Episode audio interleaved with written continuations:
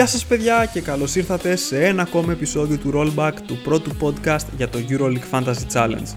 Είμαι ο Γιάννης Μασοκώστας, μπορείτε να με βρείτε σε Facebook, Twitter και Instagram στο Fantasy Sports Greek. Ηχογραφώ νωρίς το βράδυ της Τρίτης, η έβδομη αγωνιστική έχει περάσει τα βιβλία της ιστορίας και μπροστά μας έχουμε την όγδοη στροφή της regular season της EuroLeague. Την όγδοη αγωνιστική του EuroLeague Fantasy επιστρέφουμε σε αυτά που γνωρίζαμε ήδη. Δύο turns και deadlines την Πέμπτη και την Παρασκευή. Η αγωνιστική ξεκινάει την Πέμπτη δεκαεφτά Νοεμβρίου με το μεγάλο ντέρμπι ανάμεσα στην Ανατολού Εφές και την Μπαρτσελόνα. Το deadline έχει οριστεί για τις επτά και είκοσι εννέα το απόγευμα ώρα Ελλάδας, ενώ στην πρώτη μέρα έχουμε και τα παιχνίδια Ερυθρός Αστέρας Βιλερμπάν, Βίρτους Μπολόνια Βαλένθια, Μπάγερ Μονάχο Ολυμπιακός και Ρεάλ Μαδρίτης Άλμπα Βερολίνου. Τη δεύτερη μέρα το deadline είναι λίγο αργότερα στις επτά και σαράντα τέσσερα το απόγευμα ώρα Ελλάδας, λίγο πριν το τζάμπολ στον αγώνα της Φενέρμπαχτσε με τον Παναθηναϊκό. Οι υπόλοιπες τρεις αναμετρήσεις που είναι προγραμματισμένες για την Παρασκευή είναι η Ζάλγκιρις Κάουνας Αρμάνι Μιλάνο, Μονακό Μπασκόνια και Παρτιζάν Μακάμπη Τελαβίβ. Όπως κάθε φορά βεβαιωθείτε ότι θα βάλετε κάποια ειδοποίηση ώστε να μην ξεχάσετε να επιβεβαιώσετε τις ομάδες σας. Επίσης, αν σας αρέσει το περιεχόμενο που δημιουργώ και θέλετε να με στηρίξετε, τσεκάρετε το προφίλ μου στο Patreon στο double-u double-u double-u τελεία patreon τελεία com κάθετος Fantasy Sports Greek. Στο κόστος ενός καφέ τον μήνα μπορείτε να ενισχύσετε την προσπάθειά μου και να με βοηθήσετε να παράγω ακόμα περισσότερο και καλύτερο περιεχόμενο. Σε αυτό το επεισόδιο θα ξεκινήσω με μια γρήγορη ανασκόπηση της έβδομης αγωνιστικής και μετά θα αναφέρω πώς αυτή κύλησε για τη δική μου ομάδα. Στη συνέχεια θα επικαιροποιήσω τη λίστα scouting και θα περάσουμε στις δικές σας ερωτήσεις, όπως και στις καλύτερες επιλογές αρχηγών και προπονητών. Τέλος, θα παρουσιάσω το πλάνο της ομάδας μου για την όγδοη αγωνιστική του EuroLeague Fantasy. Ξεκινώντας λοιπόν, πάμε να δούμε την έβδομη αγωνιστική της EuroLeague εν συντομία. Η Βίρτους Μπολόνια βγήκε νικήτρια από τον Ιταλικό εμφύλιο επικρατώντας εκτός έδρας της Αρμάνι Μιλάνο με εξήντα τέσσερα πενήντα εννέα. Ο Μίλος Τεόντοσιτς σκόραρε δεκαπέντε πόντους και μοίρασε τέσσερα ασίστ για να συγκεντρώσει δεκαέξι μονάδες στην αξιολόγηση, ενώ τη μεγαλύτερη επίδοση του παιχνιδιού κατέγραψε ο Νικολομέλη. Ο Ιταλός άσος της Αρμάνι μέτρησε εννέα πόντους και έντεκα rebound για είκοσι στο ranking. Με λίγα λόγια, μόνο όσοι είχαν στις ομάδες τους τον Μέλη πληρώθηκαν πραγματικά από τη διάκριση σε τρία turns για αυτή την αγωνιστική.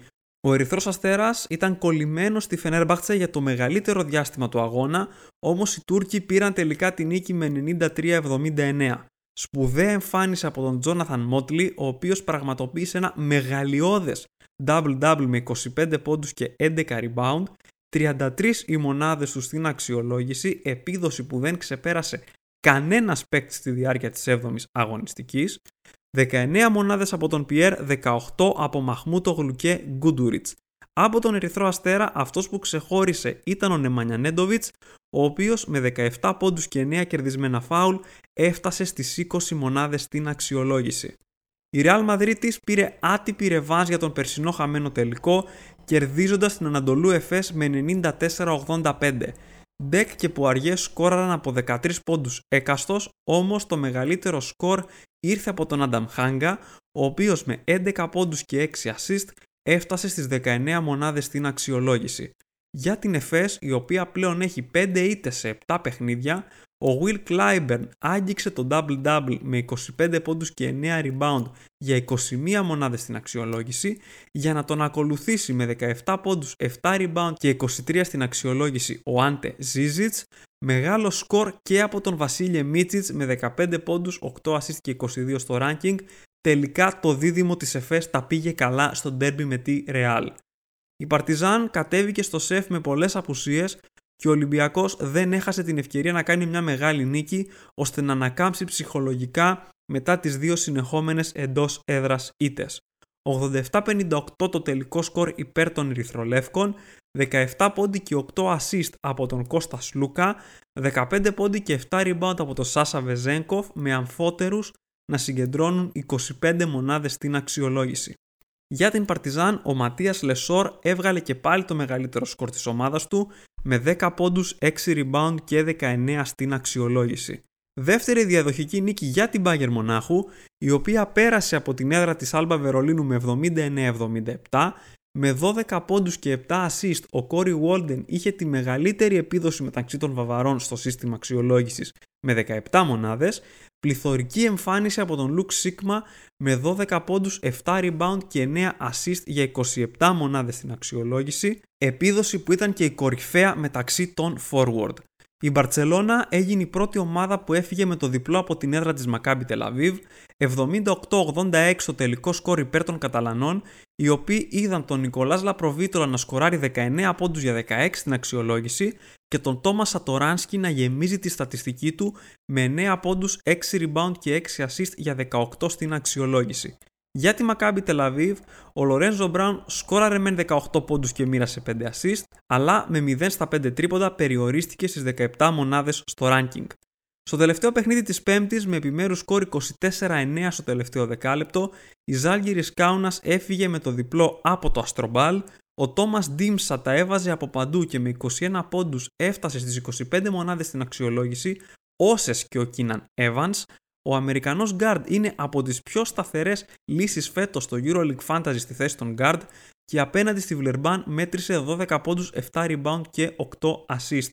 Για τους Γάλλους, τρεις παίκτες είχαν διψήφια επίδοση στην αξιολόγηση, με τους Ντε Κολό και Μάθιους να συγκεντρώνουν από έντεκα μονάδες. Την Παρασκευή, ο Παναθηναϊκός πανηγύρισε την πρώτη εντός έδρας νίκη τους στη σεζόν μετά το ενενήντα οκτώ ογδόντα τρία επί της Μπασκόνια.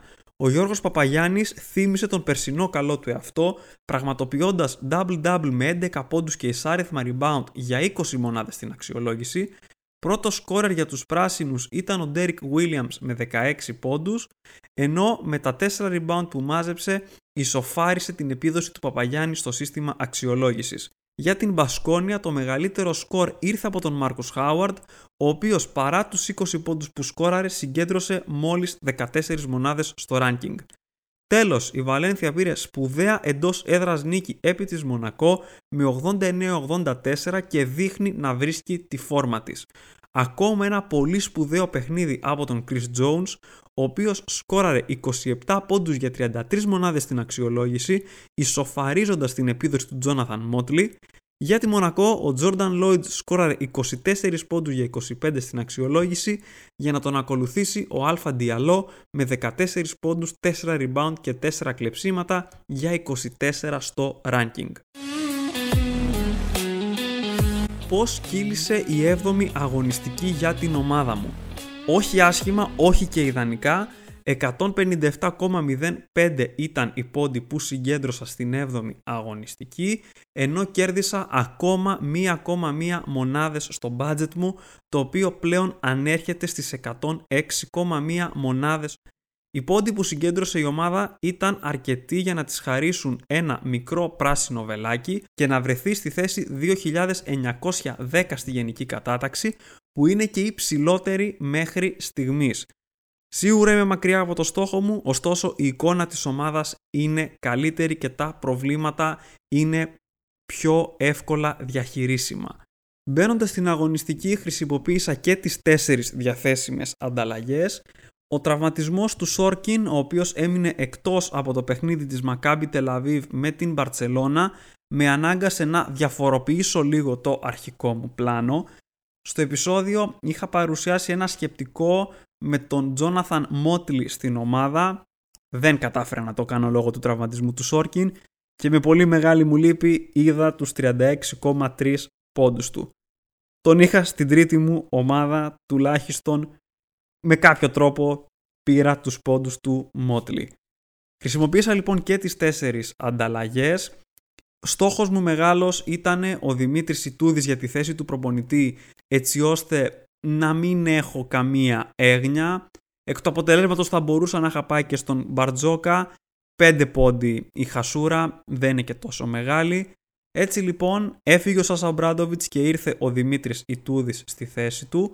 Επίσης χρειάστηκε να αναβαθμίσω τον Σόρκιν για να έχω κάτι καλύτερο να παρατάξω. Μεταξύ των παικτών που μου άρεσαν στη θέση του forward, ο Μπεν Μπέντιλ Ήταν αυτός που κέντρισε το ενδιαφέρον μου και ήρθε στη θέση του Σόρκιν.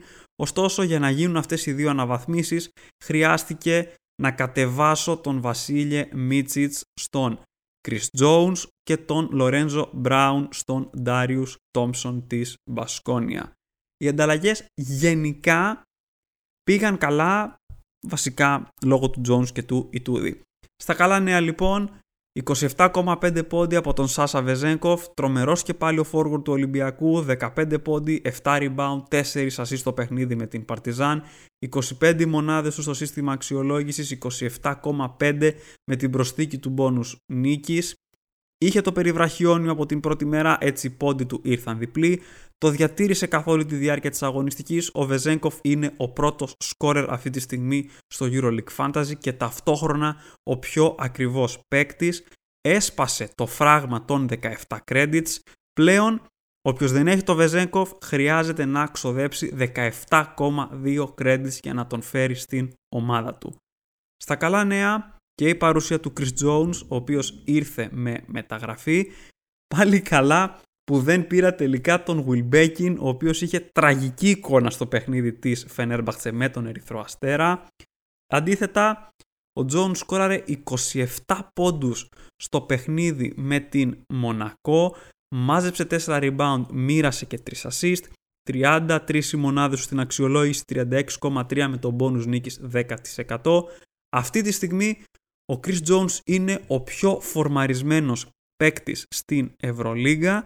Έχει τον καλύτερο μέσο όρο πόντων στο EuroLeague Fantasy στις τελευταίες τρεις και τέσσερις αγωνιστικές. Ξεπερνά τους πάντες.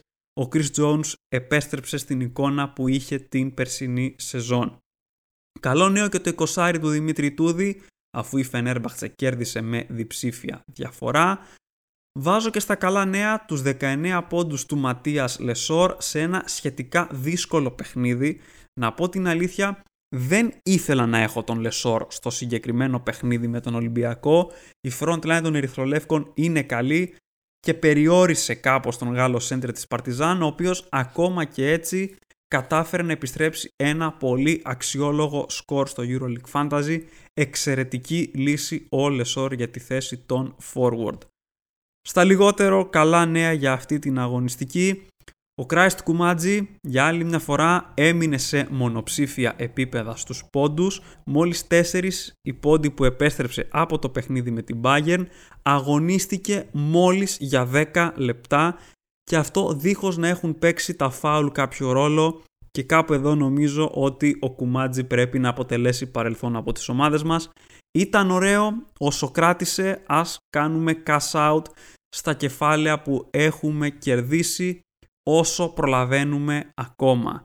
Φυσικά ο Κουμάτζι, όπως και ο Τζουέλ Μπολομπόι, που ήταν η άλλη απογοήτευση στην ομάδα μου τη δεύτερη μέρα, δεν είχα κάποιο παίκτη από το παιχνίδι της Μιλάνο με τη Βίρτους Μπολόνια. Αμφότεροι πέρασαν στον πάγκο, πέντε κόμμα πέντε η πόντι που επέστρεψε συνολικά ο Μπολομπόι και αυτός δεν είχε καλή εικόνα απέναντι στην Παρτιζάν, μόλις τέσσερις πόντι, μόλις δύο τα rebound, δεν πήρα κάτι από εκεί, παρά το γεγονός ότι έπαιξε δεκαεπτά λεπτά, χρόνος που δεν ήταν καθόλου μικρός. Στα άλλα παιχνίδια που είχε γράψει παρόμοιους χρόνους συμμετοχής, είχε επιστρέψει καλό διψήφιο σκορ και με την περίπτωση του Μπολομπόι η υπομονή μου αρχίζει να εξαντλείται. Όπως ανέφερα και πριν, και οι δυο τους πέρασα στον πάγκο τη δεύτερη ημέρα. Πέρασα τον Ιώζε Πουέρτο στους βασικούς με την ελπίδα να γράψει κάτι καλύτερο. Αυτό δεν συνέβη. Όλο στρόγγυλο μηδενικό από τον Πουέρτο, τουλάχιστον η χασούρα μου δεν ήταν πολύ μεγάλη. Δεύτερο πολύ χαμηλό σκορ του γκάρ της Βαλένθια μετά το αρνητικό που είχε επιστρέψει την τρίτη αγωνιστική απέναντι στην Εφές.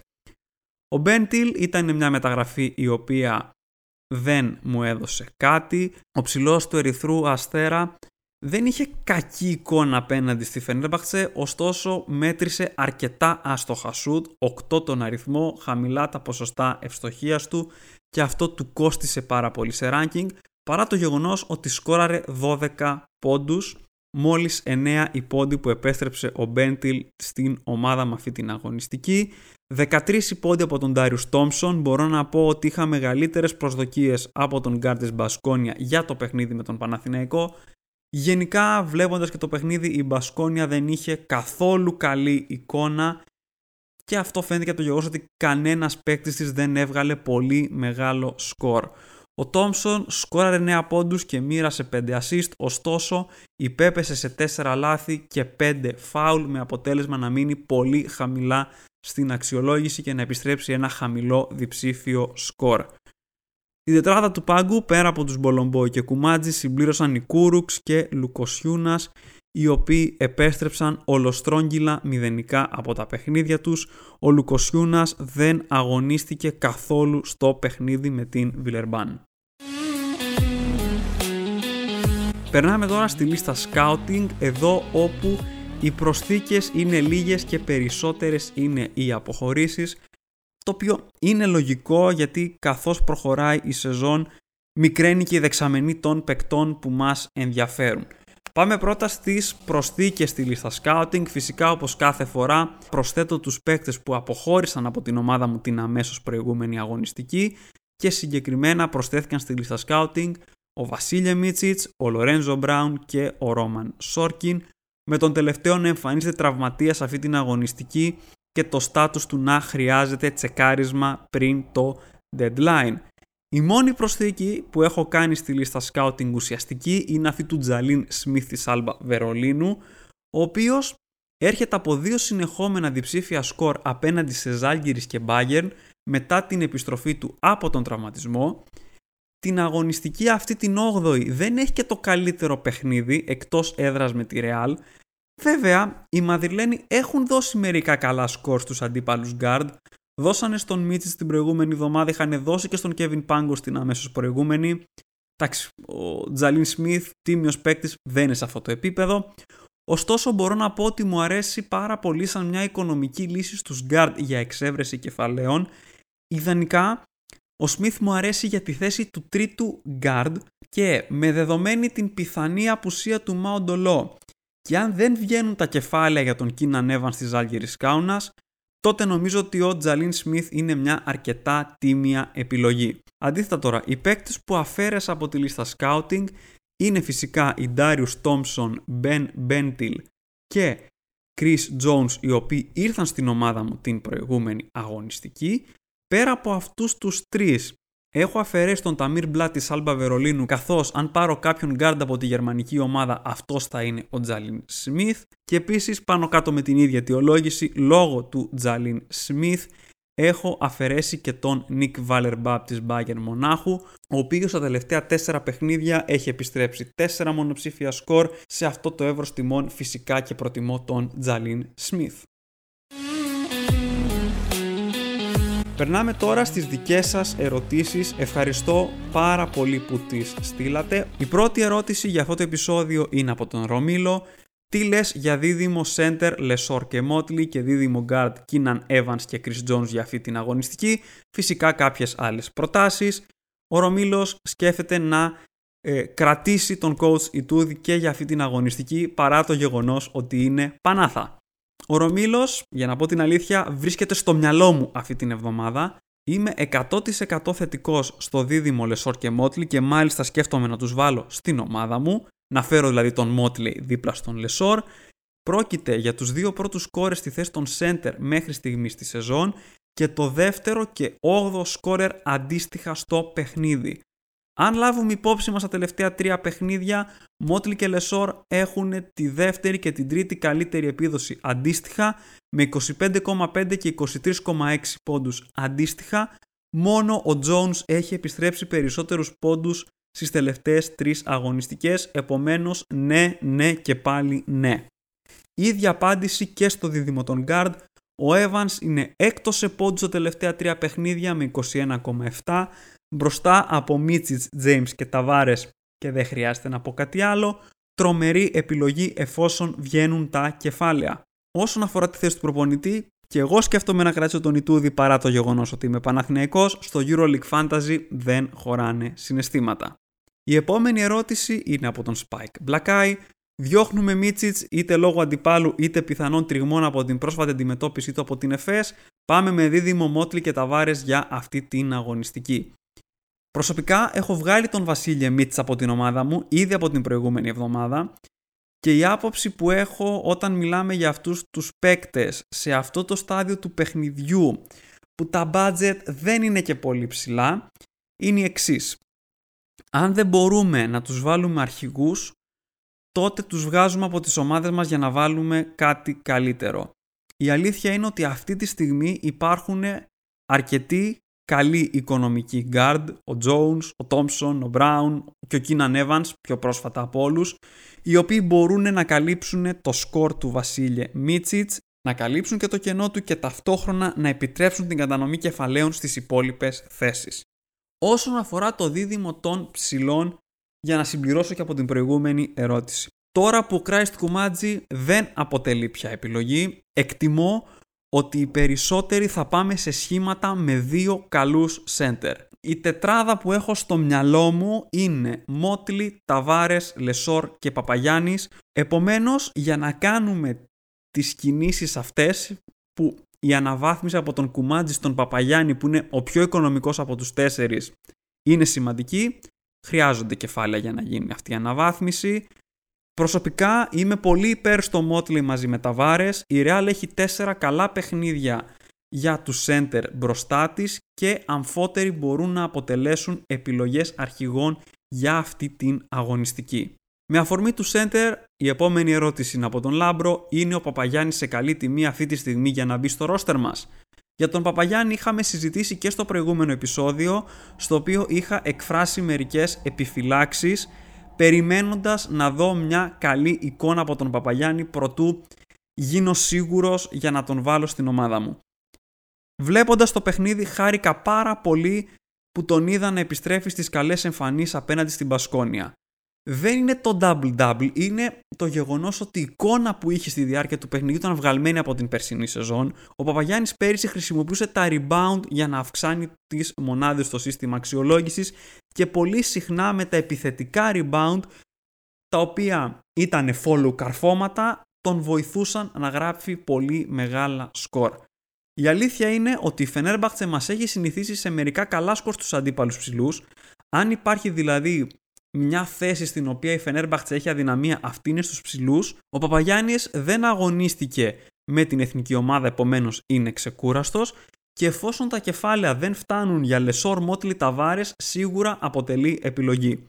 Με βάση τις δυνατότητες του Παπαγιάννη μάλιστα, τα έντεκα κόμμα τέσσερα credits θεωρώ πως είναι πάρα πολύ καλή τιμή. Το ζήτημα συνεπώς είναι να βρεθεί το κατάλληλο timing για τον καθένα μας για να τον βάλουμε στις ομάδες μας. Η επόμενη ερώτηση είναι από τον Γιωρέ, τον Ισπανό μας φίλο, ο οποίος ρωτάει αν θα πουλούσα τον Ντεκ ή με την απουσία του Γιαμπουσέλη θα τον κρατούσα και με ποια σειρά τοποθετώ τους Μίτσιτς, James, Jones, Brown και Thompson. Ο Ντεκ έπαιξε τριάντα δύο λεπτά στο παιχνίδι με την Εφές, χρόνος που είναι σημαντικός, έβγαλε διψήφιο σκορ αλλά όχι μεγάλο, δεκατέσσερα κόμμα τρία, απέναντι σε μια ομάδα που ναι μεν εμφάνιζε αδυναμία στη θέση, δεν πάβει όμως να είναι μια καλή ομάδα. Ακόμα και έτσι ωστόσο ο Ντεκ ήταν πρώτος σκόρερ για τη Ρεάλ στο συγκεκριμένο παιχνίδι, επομένως αν ήταν πιο εύστοχος θα μπορούσε άνετα να έχει βγάλει μεγαλύτερο σκορ. Αυτή την εβδομάδα η Ρεάλ έχει την Άλμπα Βερολίνου, ενώ ακολουθούν Βαλένθια και Παρτιζάν. Αυτή η τριάδα θεωρώ πως είναι ευνοϊκή ώστε ο Ντεκ να βγάλει καλά σκορ και νομίζω θα τον κρατούσα στην ομάδα μου. Η μοναδική περίπτωση που δεν θα ήμουν αρνητικός σε πώληση Dec θα ήταν αν τα κεφάλαια χρειάζονται άμεσα για άλλες θέσεις, για παράδειγμα ένας καλός center, ένας Βεζένκοφ κτλ. Γενικά όμως θα τον κρατούσα. Όσον αφορά τώρα τη σειρά των guard, δίχως δεύτερη σκέψη πρώτος ο Chris Jones. Γιατί έχει τα πάντα. Ψηλά σκορ σε χαμηλό κόστος, πρώτος σε πόντους τα τελευταία τρία και τέσσερα παιχνίδια στο σύνολο των παικτών. Μέχρι και για επιλογή αρχηγού μπορούμε να αρχίσουμε να τον σκεφτόμαστε. Δεύτερος θα τοποθετήσω τον Mike James, ο οποίος είναι δεύτερος σε πόντους μεταξύ των guards τα τελευταία τέσσερα παιχνίδια πίσω από τον Jones. Μετά τον James, Thompson και Brown νομίζω τους κατατάσσω πάνω κάτω στα ίδια. Ίσως να έδινε ένα μικρό προβάδισμα στον Brown γιατί τον έχουμε δει να επιστρέφει με μεγαλύτερη σταθερότητα, μεγάλα σκορ. Τελευταίο αφήνω το Βασίλιε Μίτσιτς, όχι γιατί είναι κακός παίκτης, απλά έχει την Μπαρτσελόνα αυτή την εβδομάδα και αν δεν έχουμε σκοπό να του δώσουμε περιβραχιόνιο του αρχηγού, νομίζω πως δεν έχει λόγο ύπαρξης στην ομάδα.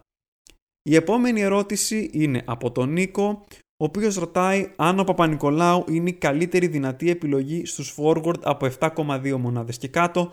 Ο Νίκος αναφέρει ότι έχει ήδη στην ομάδα του Βεζένκοφ, Σόρκιν και Μαρίνκοβιτς. Πολύ φοβάμαι, Νίκο, θα χρειαστεί να διώξεις τον Σόρκιν αυτή την εβδομάδα. Η αλήθεια είναι ότι στους forward, αν εξαιρέσουμε τον Μπέντιλ, του οποίου η αξία έχει ανέβει αυτή τη στιγμή, και κατά περιόδους του Σουλάνοβας και Χέις Ντέιβις, δεν έχουμε δει σταθερά καλές επιλογές. Θεωρώ ότι το ρίσκο είναι μεγάλο στο να επιλέξουμε παίκτη από αυτά τα στρώματα τιμών και σε αυτό το ζήτημα θα επανέλθω και στην επιλογή της ομάδας μου. Βάσει αντιπάλου και με δεδομένο ότι ο Ολυμπιακός θα αντιμετωπίσει την Μπάγερ Μονάχου, δεν θα έλεγα ότι ο Παπα-Νικολάου είναι κακή επιλογή. Έχω ένα μικρό ενδιασμό, ο οποίος προκύπτει από το παιχνίδι με την εθνική ομάδα που ίσως να κουβαλάει λίγη κούραση, αλλά και πάλι δεν βλέπω κάτι να με τρελαίνει σε αυτό το κόστος, γιατί όχι λοιπόν ο Παπα-Νικολάου. Η επόμενη ερώτηση είναι από τον Άκη, ο οποίος θέλει προπονητή από έξι κόμμα οκτώ credits και κάτω και καλύτερη επιλογή σε guard και forward από εννιά μέχρι δώδεκα κόμμα πέντε credits. Στον προπονητή από τα έξι κόμμα οκτώ credits και κάτω θα πόνταρα στον Ιβάνοβιτς, τον νέο προπονητή του Ερυθρού Αστέρα. Πάντα η αλλαγή προπονητή τείνει να λειτουργεί υπέρ της ομάδας στην οποία ε, υπάρχει ένα σοκ. Θεωρώ πως οι Σέρβοι έχουν καλύτερες μονάδες από τη Βιλερμπάν, την οποία υποδέχονται αυτή την αγωνιστική. Η έδρα μπορεί να τους βοηθήσει. Βέβαια, ας έχουμε υπόψη μας ότι από τις τρεις νίκες που έχει κάνει η Βιλερμπάν, οι δύο έχουν έρθει μακριά από το γήπεδό της. Στους γκάρ τώρα, μεταξύ εννιά και δώδεκα κόμμα πέντε credits, νούμερο ένα επιλογή, ο Έβανς της Ζάλγκιρις Κάουνας. Άμα τώρα θέλεις να τζογάρεις και λίγο, θα έβαζα και τον Σκότι Γουιλμπέκιν στη συζήτηση απέναντι στον Παναθηναϊκό. Στους forward νομίζω πως η καλύτερη επιλογή σε αυτό το εύρος τιμών είναι ο Γκάμπριελ Ντεκ της Ρεάλ Μαδρίτης. Επόμενη ερώτηση από τον άλλο Νίκο. Μήπως το φετινό δίδυμο Χάουαρντ και Τόμψον είναι το νέο Μίτσιτς και Λάρκιν? Και για προπονητή, ο Νίκος νομίζω ότι η καλύτερη επιλογή είναι ο Ματέο και μετά ο Ιβάνοβιτς του Ερυθρού Αστέρα. Φοβάται ο Νίκος όμως μήπως τριτώσει το κακό με τη Βιλερμπάν. Τον έκαψε δύο φορές με Βίρτους και Βαλένθια. Αυτό που λέγαμε πριν, δύο νίκες από τις τρεις της Βιλερμπάν εκτός έδρας. Όσον αφορά το δίδυμο Χάουαρντ και Τόμψον σε μια καθαρά μπασκετική ερώτηση, μπορεί να είναι και το νέο Μίτσιτς Λάρκιν. Είναι πολύ νωρίς ακόμα για να το πούμε, βλέποντας το επίπεδο αυτών των δύο παικτών της Εφές. Αν ο Χάουαρντ βρει σταθερότητα στο σκοράρισμά του και σταθεροποιήσει λίγο τα ποσοστά του, τότε ναι, μπορεί. Και όσον αφορά τον Τόμψον, έχω πάθει την πλάκα μου μαζί του. Στους προπονητές, διαφωνώ πως η καλύτερη επιλογή είναι ο Ματέο. Νομίζω πως η καλύτερη επιλογή είναι ο Ιτούδης και μετά ο Ματέο. Η τελευταία ερώτηση είναι από τον Μάκη, ο οποίος ρωτάει για τον Ομπασοχάν, επηρεασμένος από το πρόσφατο παιχνίδι της Εθνικής Ελλάδας με το Βέλγιο για τα προκριματικά του Παγκοσμίου Κυπέλου. Κοίταξα τα νούμερα του Ομπασοχάν φέτος στη EuroLeague. Κατά μέσο όρο, ο Βέλγος γκάρντ έχει επτά κόμμα τέσσερα πόντους με σαράντα τρία τοις εκατό στο δίποντο και τριάντα τρία τοις εκατό στο τρίποντο, δύο κόμμα τέσσερα assist και έξι κόμμα τρία μονάδες στην αξιολόγηση. Στο EuroLeague Fantasy, σε επτά αγωνιστικές έχει επιστρέψει μόλις ένα διψήφιο σκορ. Και με δεδομένο ότι σε αυτή την ομάδα αγωνίζεται ο Νάντο Ντε Κολό, που στα μάτια μου είναι η βασική επιλογή guard και αυτός από τον οποίο περνάει όλο το παιχνίδι της Βιλερμπάν, τότε νομίζω πως όχι, ο Μπασοχάν δεν είναι καλή επιλογή, παρά το γεγονός ότι μπορούμε να τον περάσουμε στον πάγκο μετά. Επιλογές αρχηγών τώρα. Την πρώτη ημέρα έχουμε το ντέρμπι της Εφές με την Μπαρτσελόνα. Αν κάποιος επιμένει και κρατάει τον Μίτσιτς και τον Κλάιμπερ στην ομάδα του, τότε θα μπορούσαμε να τους δώσουμε το περιβραχιόνιο, αλλά με πολύ μεγάλη επιφύλαξη, γιατί η Μπαρτσελόνα παίζει σε χαμηλό τέμπο, πράγμα που επηρεάζει αρνητικά τους αντιπάλους. Νομίζω πως η καλύτερη επιλογή αρχηγού από την πρώτη μέρα είναι ο Σάσα Βεζένκοφ απέναντι στην Μπάγερ Μονάχου. Δεν χρειάζεται κάτι παραπάνω, ο Βεζένκοφ είναι ο καλύτερος παίκτης στο EuroLeague Fantasy αυτήν τη στιγμή. Σταθερά, διψήφια σκορ μεγάλα και η Bayern δεν είναι καμιά ομαδάρα παρά το γεγονός ότι έχει κάνει δύο συνεχόμενες νίκες. Δεύτερη επιλογή θα έβαζα τον Έντι Ταβάρες απέναντι στην Άλμπα Βερολίνου. Μου αρέσει παρά το γεγονός ότι δεν έχουμε δει την Άλμπα να δίνει μεγάλα σκορ στους αντίπαλους ψηλούς με σταθερότητα. Νομίζω όμως ότι μπορεί ο Ταβάρες να βγάλει ένα αξιόλογο σκορ. Τρίτη επιλογή, ο Chris Jones στο παιχνίδι της Βαλένθια με την Βίρτους Μπολόνια. Και η Μπολόνια είναι μια ομάδα που παίζει σε χαμηλό τέμπο. Έχουμε δει όμως τον Αμερικανό να βγάζει υψηλά σκορ απέναντι σε καλές ομάδες όπως η Φενέρμπαχτσε και ο Ολυμπιακός, η Εφές, ενώ και η Μονακό είναι μια ομάδα που παίζει καλή άμυνα. Τη δεύτερη μέρα τώρα νομίζω ο Τζόναθαν Μότλι είναι μια πάρα πολύ δυνατή επιλογή στο παιχνίδι της Φενέρμπαχτσε με τον Παναθηναϊκό. Μπορεί ο Παναθηναϊκός να είχε καλή εικόνα στο παιχνίδι με την Μπασκόνια και ο Παπαγιάννης να ήταν ανεβασμένος, όμως κανείς δεν μπορεί να πάει κόντρα στη φόρμα του Τζόναθαν Μότλι. Ο Σκότι Γουλμπέκινα το ίδιο παιχνίδι θα μπορούσε να είναι μια differential επιλογή. Εκτιμώ ότι τουλάχιστον ένας εκ των Γουλμπέκιν καλάθι θα βγάλει καλό σκορ στο παιχνίδι με τον Παναθηναϊκό. Φυσικά δεν ξέρω ποιος. Από εκεί και πέρα έχουμε τον Mike James στο παιχνίδι της Μονακό με την Μπασκόνια. Ο James είναι σε καλούτσικη κατάσταση, η Μπασκόνια είναι πρώην ομάδα του, πάντα τα παιχνίδια με τις πρώην ομάδες έχουν μια ιδιαιτερότητα. Τρίτη επιλογή νομίζω θα έδινα τον Ματίας Λεσόρ στο παιχνίδι της Παρτιζάν με τη Μακάμπη Τελαβίβ. Όπως είπαμε και με τον Παναθηναϊκό, έτσι και η Μακάμπη Τελαβίβ τείνει να δίνει σκορ στους αντίπαλους ψηλούς. Και γιατί να μην συμβεί και με τον Ματίας Λεσόρ, ο οποίος έβγαλε και δεκαεννιά απέναντι στον Ολυμπιακό με μια πολύ δυνατή front line. Differential επιλογή ο Κίναν Έβανς της Ζάλγκιρις Κάουνας, αλλά με τα σκορ που έχει επιστρέψει ακόμα και εντός έδρας με την Αρμάνι Μιλάνο, που στη θεωρία δεν είναι και το πλέον ευνοϊκό παιχνίδι, μπορεί να κάνει κάτι αξιόλογο. Differential επιλογή νομίζω και αυτός μαζί με τον Γουλμπέκιν. Στους προπονητές νομίζω νούμερο ένα επιλογή Δημήτρης Ιτούδης, αν και φίλος του Παναθηναϊκού δεν χωράνε συναισθηματισμοί. Μπορεί ο Παναθηναϊκός, ξαναλέω, να κέρδισε την Μπασκόνια την προηγούμενη εβδομάδα και να έχει καλύτερη εικόνα. Η Φενέρμπαχτσε όμως είναι ομάδα άλλου επίπεδου και προβλέπω ότι δύσκολα θα μπορέσει ο Παναθηναϊκός να κρατήσει τη διαφορά κάτω από τους έντεκα πόντους, που είναι και το μαξιλάρι για το εικοσάρι του προπονητή στο EuroLeague Fantasy. Από εκεί και πέρα, δεύτερη επιλογή ο Τσούς Ματέο στο παιχνίδι της Ρεάλ Μαδρίτης με την Άλμπα Βερολίνου. Παρά το γεγονός ότι ξεκίνησε καλά, η Άλμπα έρχεται από τέσσερις συνεχόμενες ήττες.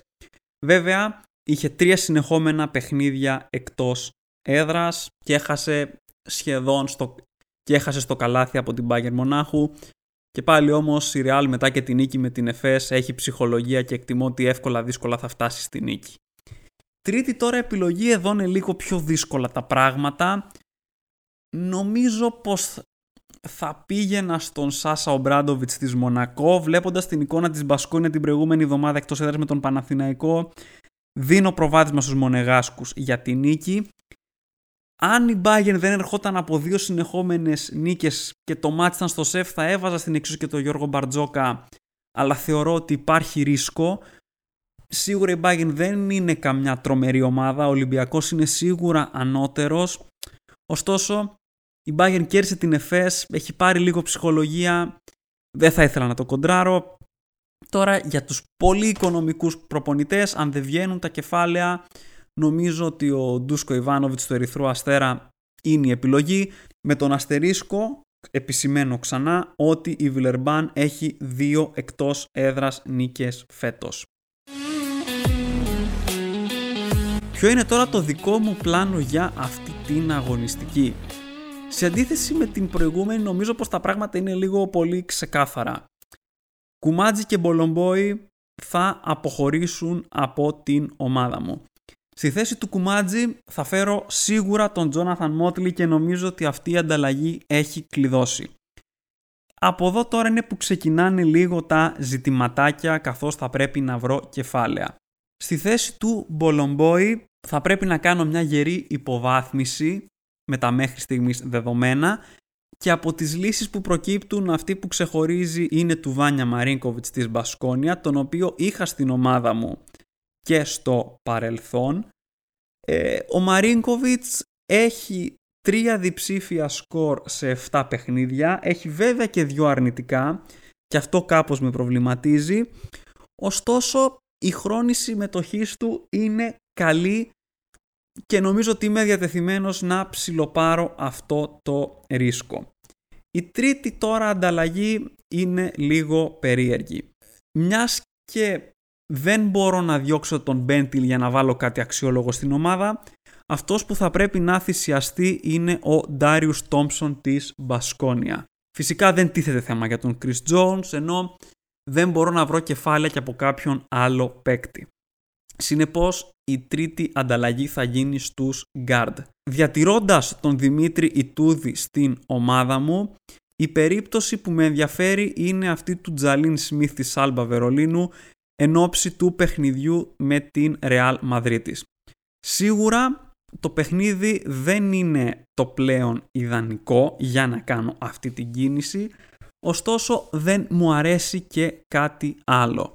Σκέφτηκα, να πω την αλήθεια, να κατεβάσω τον Δημήτρη Τούδη, αλλά ο μόνος προπονητής που θα ήθελα από εκεί και κάτω είναι ο Σάσα Ομπράντοβιτς της Μονακό. Έτσι έχω μερικά επιπλέον κεφάλαια, τα οποία όμως δεν επαρκούν για μηδέν κόμμα ένα ώστε να βάλω στην ομάδα μου τον Κίναν Έβανς. Με αυτές τις κινήσεις μου περισσεύουν δέκα κόμμα πέντε, ο Κίναν Έβανς κοστολογείται στα δέκα κόμμα έξι και κάπως έτσι αυτή η κίνηση βγαίνει άκυρη. Για να μην βάλω το Μαρίνκοβιτς στην ομάδα μου δεν υπάρχει κάτι άλλο να μ' αρέσει και νομίζω ότι θα βγω χαμένος άμα το κάνω.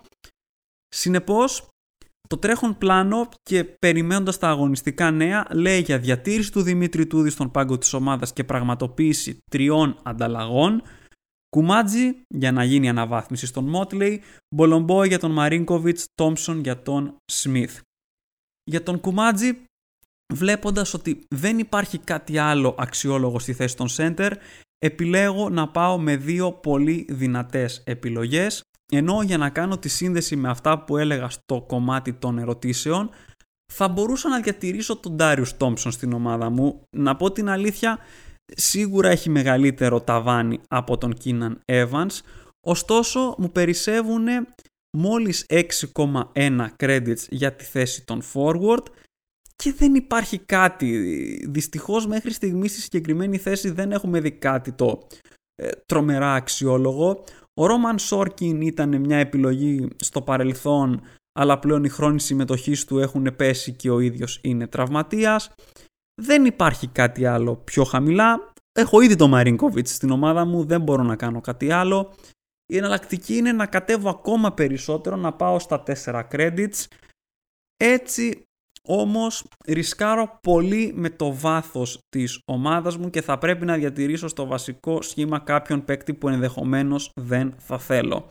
Συνεπώς το πλάνο παραμένει αυτό που ανέφερα πριν, οι τρεις ανταλλαγές. Σμιθ στη θέση του Τόμψον, Μαρίνκοβιτς στη θέση του Μπολομπόι, Μότλι στη θέση του Κουμάτζι, διατηρώντας τον Δημήτρη Τούδη. Φυσικά περιβραχιώνω την πρώτη ημέρα στο Σάσα Βεζένκοφ και όπως πάντα η τελική ομάδα θα αναρτηθεί στα social media περίπου σαράντα πέντε με τριάντα λεπτά πριν από το deadline.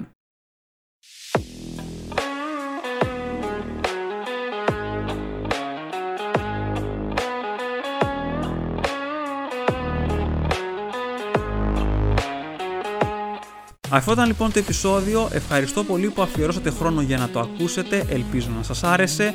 Μην ξεχάσετε να μου κάνετε ένα follow στα social media για να βλέπετε ακόμα περισσότερο περιεχόμενο σχετικά με το EuroLeague Fantasy, αλλά και να πατήσετε το κουμπί του subscribe και να αφήσετε μια θετική κριτική σε οποιαδήποτε πλατφόρμα χρησιμοποιήσατε για να ακούσετε αυτό το επεισόδιο.